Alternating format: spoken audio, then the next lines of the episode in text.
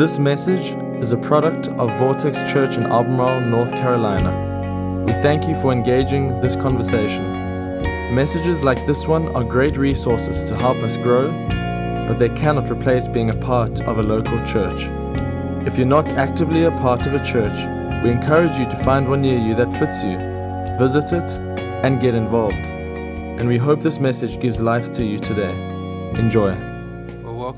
Welcome. It is really good to get to spend a few moments with you. Today we're going to dive in just a moment, but before we get started in our vision series, this year is uh, really, I don't know about you, but I want to have a better year and I want to get better this year. And part of doing that, one of the ways that we do that as a church is we spend the first season of a year uh, praying and fasting, called 21 days of prayer and fasting. And we started a few weeks ago. Uh, if you have not uh, kind of partnered with us in this and joined in, uh, we still have one week left. And so, kind of kicking off the last week today, and it's going to culminate next week. We, we kind of bringing out, uh, rolling out our Vision Sunday. It's one of the biggest Sundays of the year. We don't want you to miss it. But it, what leads up to that is a season of of prayer and fasting. We, we really believe that not only does God deserve our best, but one of the ways that we give him our best is that we give him our first. You know, God, when we tend to set the, the first aside for God, it's amazing how God blesses the rest and takes care of us. And for us as a church, we spend 21 days saying, okay, we're going to intentionally craft some space so that we can pray and seek God and then we're going to discipline ourselves to say no, you know, to some things maybe that we always say yes to. And I think that every season God continues to show me something about uh, praying and fasting when we do this together. And, and I just want to encourage you if you have not been joining with, just make it seven days of prayer and fasting, but be a part of that for the next week because I believe that as we do that, God really does show up. Now, you might be thinking about, well, what is fasting? Fasting is intentionally saying no to something so that we can, in that capacity, say yes to God. So maybe the most often uh, kind of termed fast is, is a food fast, right? So we might say no to food so that we can take that time and that space and that margin in our life and say yes to God. But you could say, hey, you know what? I always say yes to social media. I get out my phone, I spend 30 minutes on that. So maybe saying no to social media creates space for saying yes to God. And every time we begin to do that and craft space in our lives, God shows up. Because fasting is not, it's not about like dieting. Fasting is an invitation to allow God to reshape your perspective. I, and just to encourage you, you know, a diet change, many of us, this is our, our New Year's resolution, we want to get better, we want to get in shape. A diet change can help us look better, but a fast will help us see better. A fast helps us see better. I, I promise you, every time we do this, God shows up and shows me something. And I know that to be true, and, and so much so that we're literally sitting in the fruit of that right now. You know, a few years ago, we were really contemplating what we were going to do in the next season of growth because we had grown so much at Eastgate, and obviously this is pri- prior to the pandemic and everything that's happened since then. Uh, but we had grown so much we didn't have space, and so we're trying to figure out, you know, do we move the whole thing somewhere? And and then I came up with this brilliant idea of let's find a small space and you know, we'll renovate something that's around 10,000 square feet. And we just couldn't find anything that fit. And, and, and so in 2019, I just said, God, I, I, this whole 21 days, I, I'm so tired of this tension. I'm just going to fast and pray for this. And I was driving, it was in the last week of that, and I was driving down uh, to the post office, and I looked down what was then East, uh, what was it, East First Street, right? East South Street. What is it? East South Street. That sounds weird to say, doesn't it? East South Street, whatever it was. It's no longer that anymore. But I looked down at it and there was a for sale sign, and something just kind of sparked some interest in it. And I called our real estate agent. We walked in, and I immediately saw what we're standing in right now. Here's the remarkable thing this building had been on the market for almost a year at that point. I had seen the for sale sign. But through that fast, God helped me see something that I hadn't seen. That's what we pray for when we're fasting. And we pray that God open my eyes, help me to see. And we're going to continue to lean into praying and seeking God. We're going to do that online. We'll do some pop up prayers on Facebook. So if you're on Facebook and we pop up and go live, just hop on with us. We'd love to pray for you. Love to kind of encourage you. If you see those as you're scrolling through Facebook, it's going to be real quick encouragement for you in your kind of in your prayer life, maybe a new perspective for that. And then next Saturday morning, make plans. Go ahead and get it in your schedule. Next Saturday morning at 9 a.m., we're going to gather together here to pray. Uh, we, we really want to seek God. We want to ask Him to do something in your life, ask Him to do something in our city, our community, in our church. We, we really want that. So if you can join with us, uh, we'd love to have you next Saturday at 9 a.m. Now, for those of you who are last week, you know, we kicked this series off by, by looking at a teaching that Jesus gives at the end of the Sermon on the Mount. It comes in Sermon on the Mount, Matthew 5, 6, and 7. Then into Matthew 7, Jesus says this Anyone who listens to my teaching and follows it is wise, like a person who builds a house on solid rock. Though the rain comes in torrents and the floodwaters rise and the winds beat against that house, it won't collapse because it's built on bedrock. But anyone who hears my teaching and doesn't obey it is foolish, like a person who builds a house on sand. When the rains and floods come and the winds beat against that house, it will collapse with a mighty crash. Jesus is building this metaphor at the end of this teaching that, you know, the way that we build a home, and some of us are very familiar with this, we've built homes before. The way you build a home is a lot like the way you build a life. And some of the mistakes we make when it comes to building, for example, our lives are some of the same mistakes we make when we build our lives. Some of us will argue about the paint color and the decorations and the furniture when we have never inspected the foundation. And Jesus says, listen, it doesn't matter what's on top of it if the foundation's not good. Start with the foundation. And, and if you paid attention in that story, until one of the houses collapsed, the story of both the builders seemed a lot alike. As a matter of fact, we know that both builders built a house, which means they crafted, whether it was in blueprints or in their mind, they crafted a plan, they went about doing the work, and they completed the task. They built a house. And, you know, you can imagine moving their family in, moving, whatever the purpose of that was, and they move in. And the second thing that they had in common is they both faced a storm. Now, we're going to face storms. They face storms. Storms are not anything new, but they faced a storm. Now, if you place this story at the, the context of, the end of the Sermon on the Mount, Jesus has been really expanding our understanding of the law of God. And he's, he's helped us to see that perhaps the way that we've understood his teaching God's law is not the way that God intended it. Because he said things like, You've heard it said, do not murder, but I say, if you've ever hated someone in your heart, you've already committed murder. And he's, he's taking the law of God, moving it from just being behavior to now it's a heart issue. It's really what happens in here. All of this is, is much bigger in here than you could have ever imagined. And so when you go back to the, the metaphor, it's like building a house, but it's really building life. There was also something that these builders had in common. Both builders heard the teaching of Jesus. They both heard the teaching of Jesus, but only one followed the teachings of Jesus. They both heard it, but only one followed it, which leads to a, a difficult reality.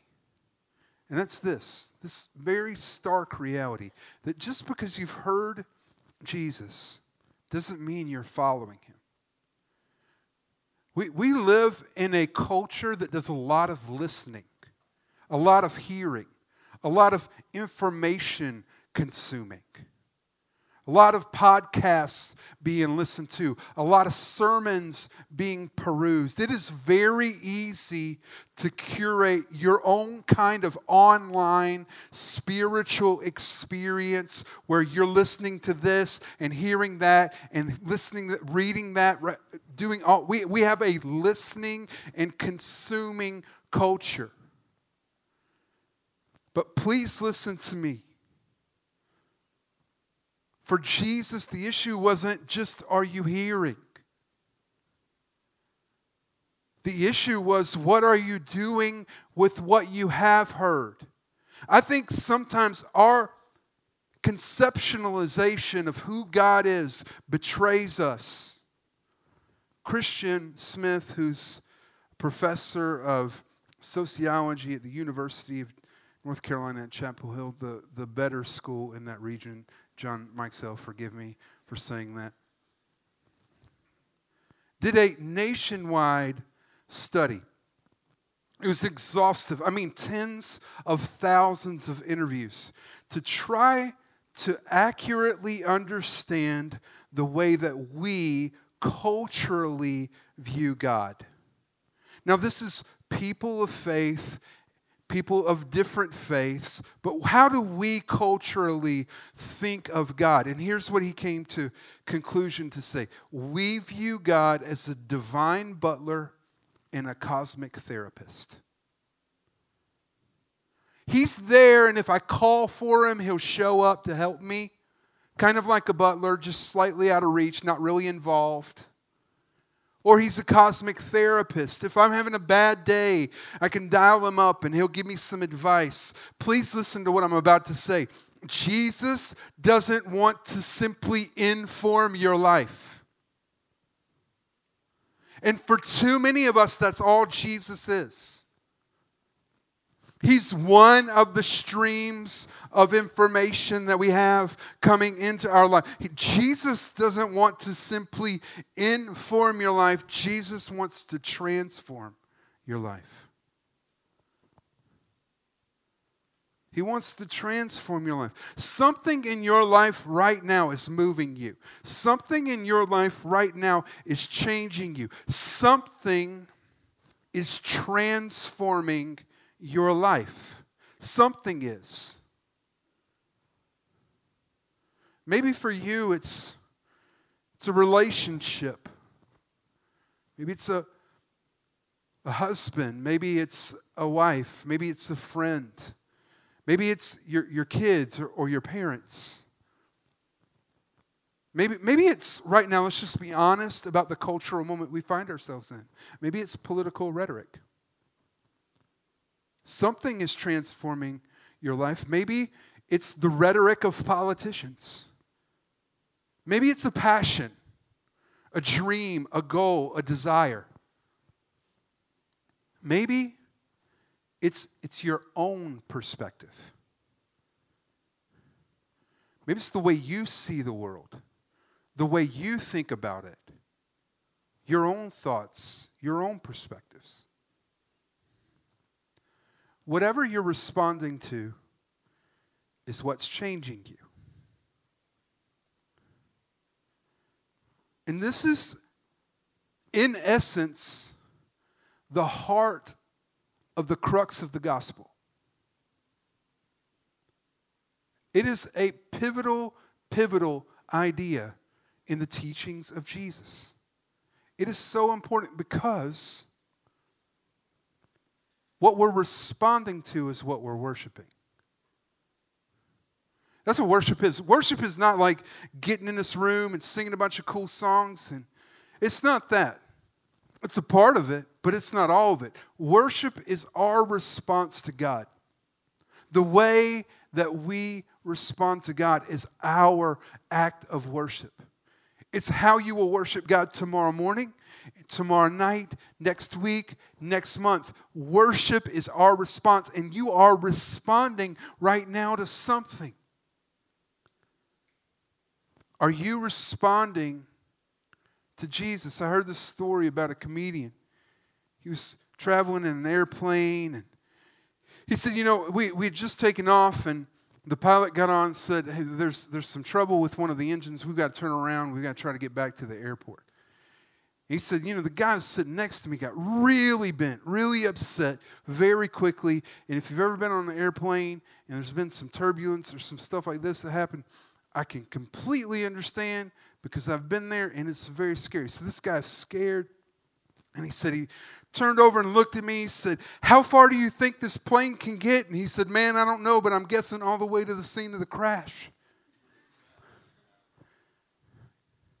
Do you remember what happened to the house that was built on the wrong foundation? It crashed. And maybe today, maybe you're following something,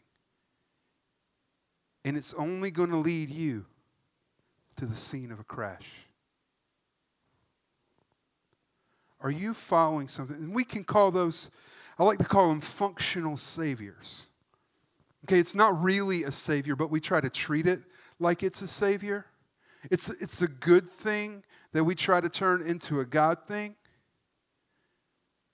Are you following something that's only going to lead to the scene of a crash?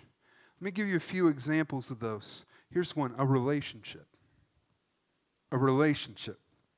Maybe today, if it might be for you, it might be your kids, it might be your spouse, it might be a friend, it might be a parent. There's a reality, and this is a very tough tension when it comes to relationships with people. We need people. Please hear me out. We need people. We need people in our lives that love us. We need people that care for us. We need people, but we do not need people to be our God. We need people.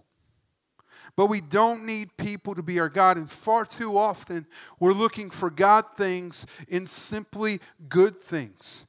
It's a blessing to have kids. It's a blessing to have a good friend. But too often, we're looking for God things in good things. Think about this. If you're a parent in here, you felt this with your kids. Right? They come out and they're so cute and cuddly and they all poop and pee all over everything. They don't talk back to you yet. You think, man, this little hopeless ball of flesh needs me. It can't exist without me. There's no way it's ever going to make it through the world unless I'm here. And there's a phenomenon that's happened in our world. We call it helicopter parents. Parents who can't stop being that kind of a parent. They don't know that there's a moment when you got to go, this is not my kid, this is God's child. And I've got to be able to have the wisdom to know when to release it back to God. I've got to be able to trust God with this kid. God only trusted it. It's a gift for just a little while. I have friends, this is no joke. This is a phenomenon that's happened all over the country. I have friends, they both work from home. And their, their oldest kid went to school a few years ago. And they literally moved across the country to go and live in the same city where their kid went to college. There's something wrong in the way that we approach our kids. Look at this Psalm 127. Children are a gift from the Lord. From where? From the Lord. They are a reward from Him. Okay? They come from God, they belong to Him. That's how they get to us. Children born to a young man are like arrows in a warrior's hands. Please listen to what I'm about to say, especially if you're a parent.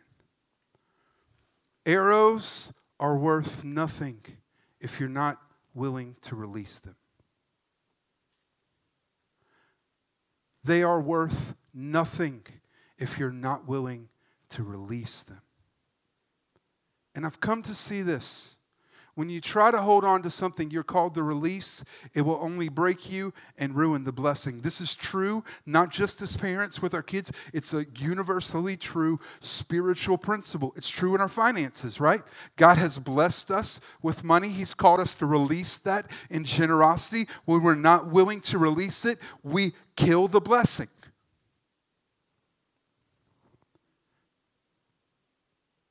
And though kids are good things, they, they will never be God things. And if you try to turn them into God things, you're only going to follow that to the scene of the crash. We can do that with friends too. I've had so many people sit down in the middle of some very hard seasons and say, you know, hey, you know, I just want to tell you a story of how I got here. And it always starts this way. Well, you know, I had these friends.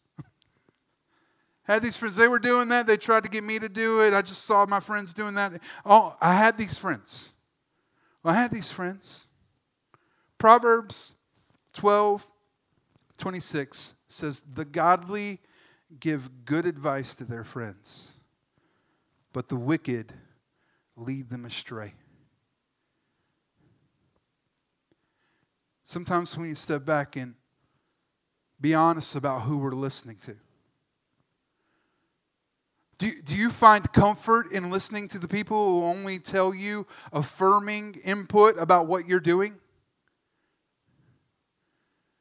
Or are you leaning into godly relationships where, where people are saying, No, I, I don't see that as wisdom. No, I, I, I really can't understand why people who are challenging. Eh, who, who are the people when you hit a moment that you need some advice? Who are you calling? The godly give good advice, but the wicked will lead you astray. We need to realize that if we're following the wrong friends, right? We need people, but we don't need people to be our God. When we're following the wrong friends, people are going to lead us to the scene of the crash. Here's another thing. Here's another thing political rhetoric. I mentioned this earlier. I mean, I think we all feel this in this moment. We are a politically divided nation. It is not just divisive, it is utterly painful right now to engage in any kind of healthy political discourse. We are polarized. We aren't listening to people. And please pay attention to what I'm about to say. A divided world needs to see United Church. Please don't get confused about where your citizenship ultimately resides.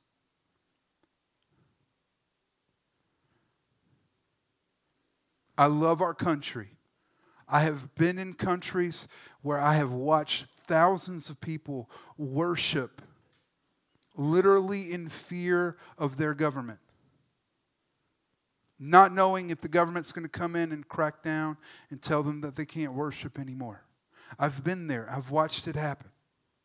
I love the freedoms that we live in in this country. But I need to be reminded, and we need to be reminded every once in a while, that the ultimate citizenship that I hold is not to the United States, it's to the kingdom of heaven. And Jesus saw that this was going to be such a contentious point, so much so that he prayed his last public prayer in John 17 this I pray that they will all be one, just as you and I are one. As you are in me, Father, and I am in you, and may they be in us so that the world will believe that you sent me. Jesus prayed for unity. He prayed for unity. And though I preached about this just a few months ago, I just want to remind you that unity implies diversity. He didn't pray for us to be all the same, He didn't pray for uniformity. He prayed for there to be unity of purpose in the midst of great diversity, which means that there will be people that think differently than you do. Who act differently than you do, have different political beliefs, and all of that. And we can be united around our eternal citizenship in heaven. Why would we ever sacrifice that? For a temporary ruler, for temporary rhetoric, when our kingdom is eternal. Jesus was questioned by Pilate and Pilate, who's the Roman governor of Judea, was, was about to execute Jesus. And he's saying, Listen, Jesus, all these, these Jewish leaders are accusing you of saying that you're the, you're the king of the Jews. I mean, this creates a lot of tension in my day because you're not, like, we're not supposed to have another king. Caesar's appointed a king. This is creating. And Jesus goes, Listen, my kingdom is not an earthly kingdom. If it were, my followers would fight to keep me from being handed over to the Jewish leaders. But my kingdom is not of this world. Please, I didn't say this in the other services, but I, I just want to say it today. Please don't sacrifice your influence as a believer and follower of Jesus for just simply trying to make a political point. You can make a point or you can make a difference. But you can rarely make both. And if you're willing to follow a political rhetoric, I don't care what side you're on, it's going to lead you to a crash. It's going to lead you to a crash. But here's another thing. Here's another thing that if you're following it, it is going to lead you to the scene of the crash. Look at this. It's this, number three. It's you. Sorry, bad news. it's you. You, if you're following you, you're going to lead yourself to the scene of the crash of all the enemies that you have. The most persistent and present enemy in your life is you. It's you.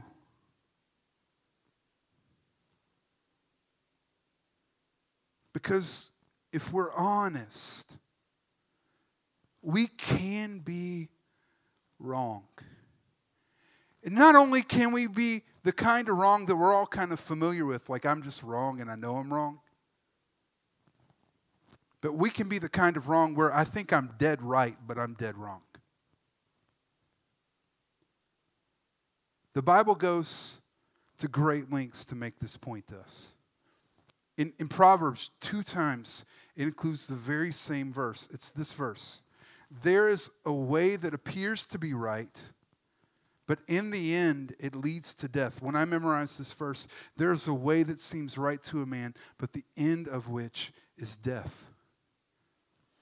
Which means you might think you're right, but you can be dead wrong in thinking you're right. Which is why we need to go back to what Jesus said. What did he say? Anyone who listens to my teaching and follows it is wise. They listen and they followed. That's wisdom. But anyone who hears my teaching and doesn't obey it is foolish. We are not playing church in this moment. We're not here in this moment just trying to stamp our little punch card and say that I came into church this morning. We're here because we want to hear from God and we want to walk out of here different than we walked into this place. So I want to help you today. I want to help you get better at listening and following. I'm going to give you five things. It's going to be real quick. I want to help you kind of take some steps, some practical steps into positioning your heart and your life where not only do we hear Jesus, but we begin to apply those teachings and live them out. Number one, identify the people who love you enough to have hard conversations and give them permission to ask you questions. These are some of the most important people in your life. You want to know why? Because how often does that hard conversation go well? it doesn't. It doesn't normally, does it? As a matter of fact, it's normally really difficult, really challenging. It's emotional, it's taxing. But there are people in your life that are willing to endure all of that so that they can be there and love you in a way that does something that's powerful. This is called accountability. Like, who are the people in your life that you've given permission to say, hey, when you see me wandering away, I just want you to know I give you permission. You can hold me accountable. I mean, I have friends literally all over the country that I have told this please pray for me. And if God ever gives you anything, no matter how weird it is, please call me challenge me. Ask me the question. Pray for me. Whatever God, whatever you sense, like do please just like get in my world. It's called accountability. Now, some of you, You want to have that kind of relationship with other people. You, you want to be the person. Maybe right now, even there are people in your life that you hold that kind of relationship with, that you're, you're providing some accountability. Let me give you some hints if that's you. Here's one lead with questions, not with accusations. Lead with questions, not accusations. It's arming to lead with accusations. I saw you doing that, and that means that you were. That's an accusation. It's arming. We get, we get defensive about that. Question I saw you doing that. Can you help me understand what was going on? Disarming. If you're that person, make sure that you're leading with questions, not accusations, and that everything that you're saying is coming with truth and love. Find the people that will ask you hard or ask you hard questions. Give them permission. And here's number two: seek trusted, unbiased input when it involves you. When it involves you, because here's what happens: when it involves us, we have a really, really bad perspective over things. We don't take jokes that were made at our expense the same way we take jokes that were made at other people's expense. We don't view stories that are told about us the way that we view stories that are told about other people. When we're at the center of things, we have a different perspective. And we need something to help us see those moments real clear. A few months ago, uh, somebody did that. Someone told a joke about me, and it kind of caught me off guard, and I didn't really know how to take it. And I was like, huh? And so I was trying to process that, and I, I called, I literally called one of my overseers and said, hey, um, here's the context. This is somebody I have a really good relationship. It's kind of like an older brother. Said, hey, this is what happened. Can you help me see what's happening? He's like, dude, you're being way too sensitive about that. It's a funny joke. It's a funny joke. Laugh at it. Laugh at yourself. It's not about you. It's not about you. So who who do you go to that keeps you in check? Who do you go to that keeps you in check? Because we need those people. Number three, self check the tendency to negotiate. Self check your tendency, it's our tendency to negotiate. God says, All right, I want you to forgive that person that hurt you. And we go, Okay, God, I will do that. I will do that when they show some remorse. How about that, God? Does that sound good? I will do that when, when, it, when, when I feel a little bit more comfortable with this, God. What are we doing? We're, we're negotiating. We're negotiating. We need to learn to self check our tendency to negotiate. Here's why half hearted obedience is disobedience. God doesn't want your half hearted obedience, He wants your wholehearted obedience. And a lot of times when we start to negotiate, what happens is we actually start to kind of push it away. And, you know, sometimes we start to say, you know, I, I just need, I, I, know this is what I'm supposed to do, but I just need to wait until I feel it. And, and real, just hear what I'm about to say. Some of us need to learn to go with what we know, not what we feel. Because a lot of times we're, we're waiting for our feelings to align, but please hear what I'm about to say too. Our feelings will follow. Feelings follow your decisions. They make really bad leads for your decisions, but feelings will follow. If I know this is what God's commanded, then I'm going to do it, and I'm not going to wait on my feelings because my feelings will follow. Now, some of us will also do this. We start praying and going, God, but you know, like, am I really supposed to forgive that person? And then we come back and go, you know, I really felt like the Lord said I didn't have to forgive them. Just felt that. Come out my prayer time today, I just really felt like, here's, please listen to this too. God's voice does not contradict God's word. Okay? God's not going to tell you to do something that His Word says not to do.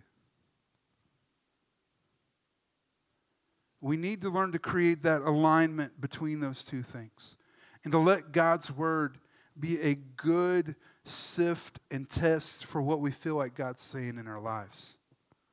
Here's another thing. Number four, reduce the space between God's command and your response. Because what can happen? God will speak to us, and then we're like, I'm so busy, God.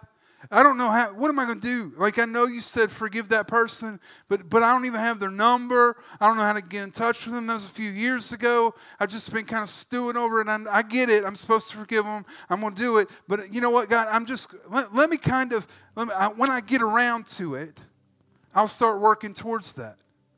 And what happens is, is God speaks, and all of a sudden there starts to be distance.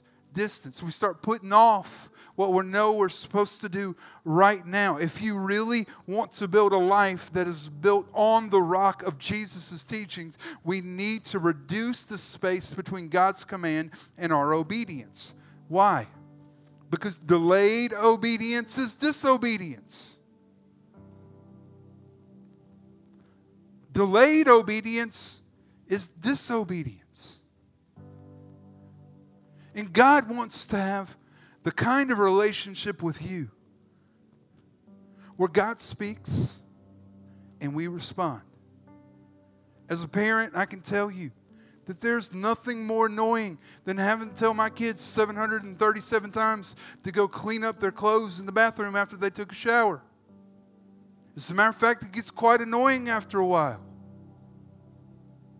But I will say this there is something so pleasing about saying it once and watching them respond.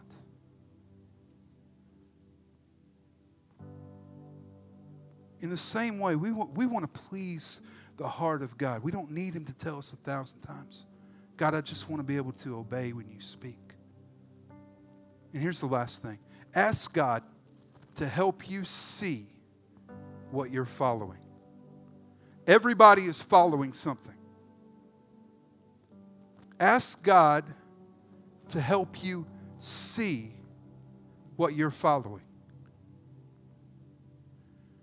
And it might be one of those things where you go, you know, in most of my life I'm doing real good, but in this relationship I haven't been real good at following. Or in this portion of my career I haven't been real good at following. Or in this kind of scenario with my heart I have.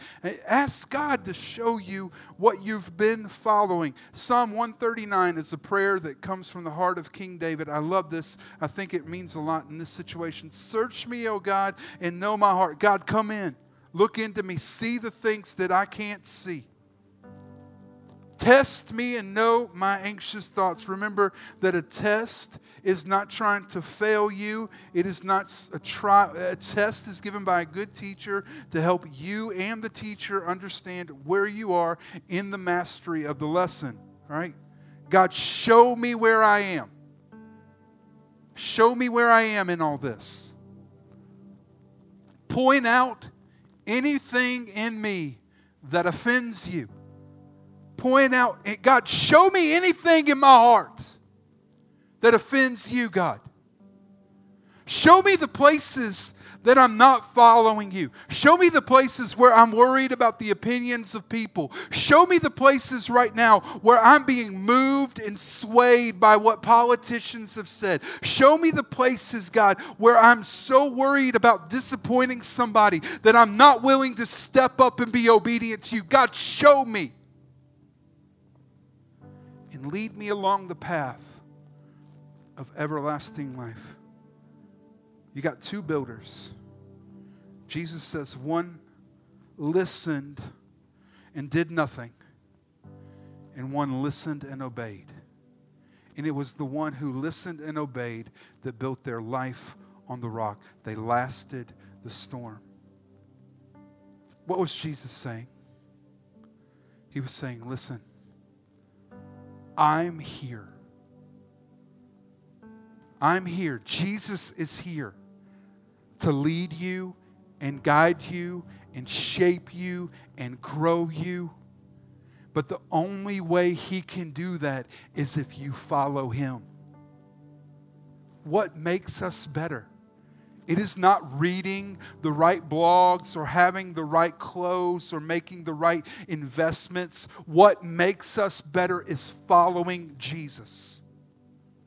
And it is just that simple. Let's pray together. God, thank you for this moment together.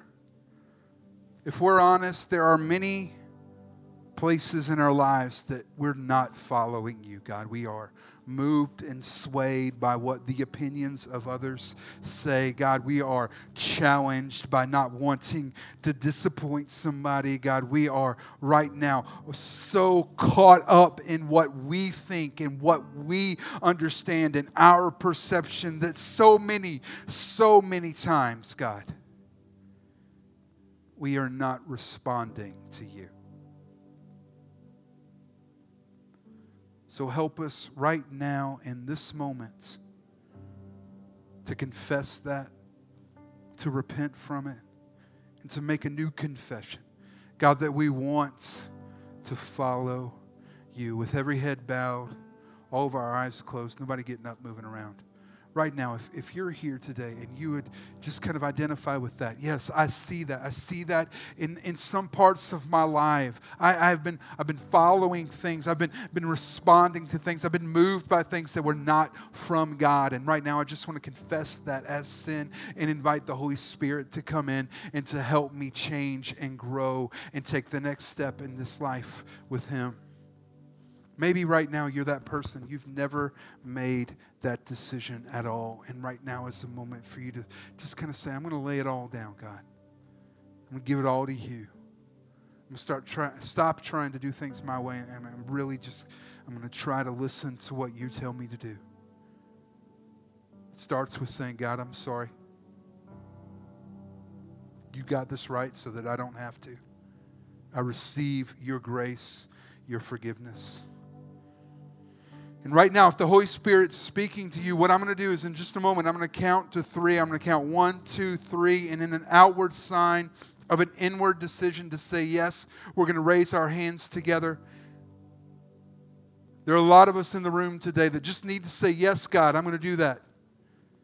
Yes, God, I'm going to follow you in that re- relationship. Yes, God, I'm going to follow you. When I think that I'm right, I'm going to follow you. Yes, God, I'm going to I'm going to close the gap between the time that you speak and I obey. I'm going to stop negotiating. Yes, God, whatever it is today.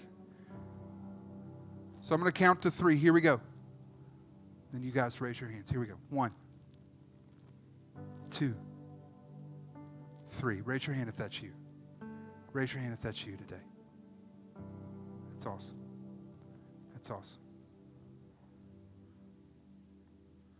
If you're here and you just want to say, God, help me to follow you in every area of my life, would you raise your hand right now?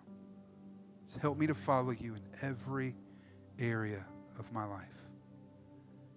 God, we just come before you humbly and ask you to take this moment and help us to not just be people who hear, but to be people who also obey. In the name of Jesus, we pray. Amen. Thanks for listening. This podcast has been a production of Vortex Church in Albemarle, North Carolina. For more information on our church, we encourage you to visit us online at vortexchurch.com.